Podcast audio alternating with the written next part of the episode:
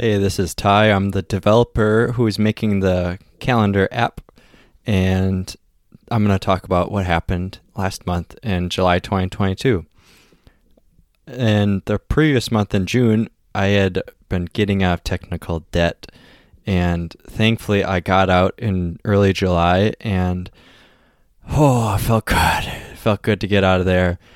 I've been, I spent about four days working on styles, like just cleaning it up. And I'll pause and just say that the app, uh, like the core stuff, has been there, and I'm working on getting it ready to to launch and start rolling it out to more people. It's been demoed, and I've been using it here or there, but it's been clunky and not ready for like real usage and scaling. So I updated the styles and some bugs that were there, just enough to the point where it would work.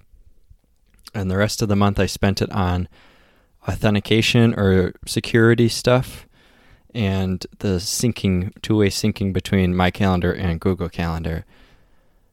And those are auth was important to me because I didn't I really didn't want to cut corners on this. I had it before set up where you could sign in and log in and things like that, but it was only good enough for a develop or um, a demo purpose. But if a lot of people are actually going to be on there, I would not feel comfortable knowing that their data is protected like that. And so I added the protections, all the sensible, reasonable things that you would have um, on a checklist that every every basic hacker would check out these things and I've closed all those doors that I know about and have done my due diligence and feel comfortable telling people that they can trust this app.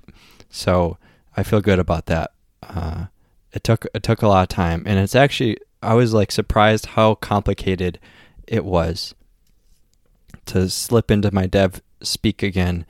It the original sign in is an OAuth flow with Google Calendars API, and then I get an access token back, and then there that handles the API calls, but then there's more authentication for for my app and the users for Encompass and the calendar I've created.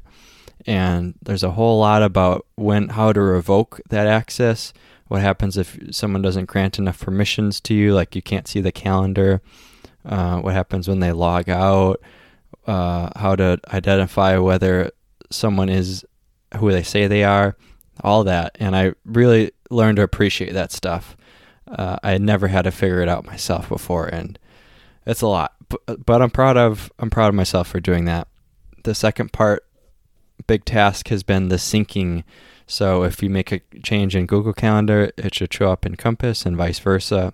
And that was also kind of working in a demo state, but it was it would break if more than one person was using the server because it, I was over subscribing to the notifications, and so you would get after any one change on your calendar in Google, Google would tell me uh, many many times about the change, and I wasn't handling it, and the server was getting overloaded, and it was just not going to work after four people start using the app.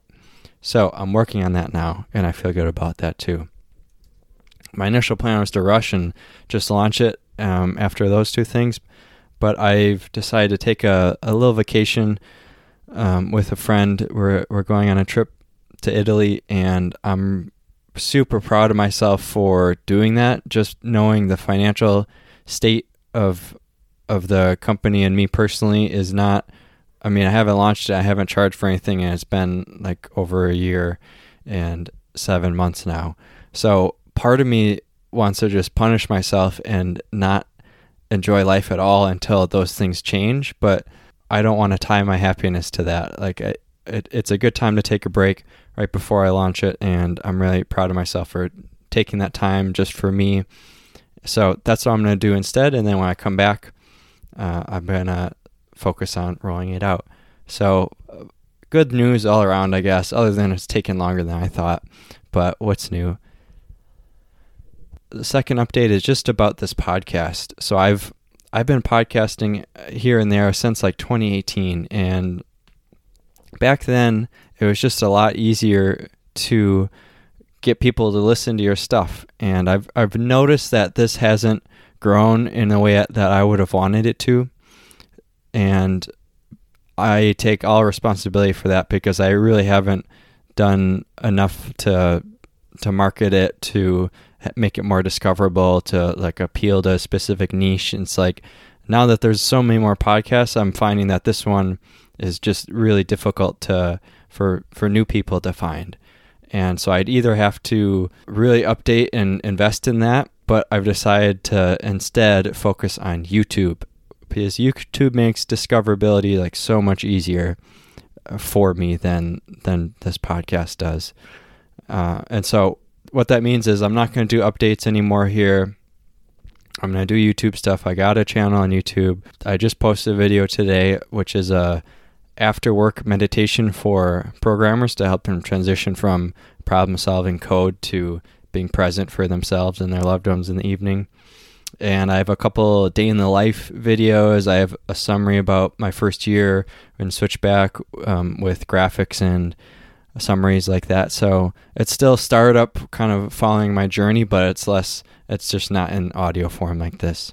So to those who have been following for a while, thank you so much, and I appreciate you. And go sub to the to the YouTube channel to keep following the journey. Link is in the description. So that's all for this episode and this season, I guess. Thanks again, and I'll talk to you soon.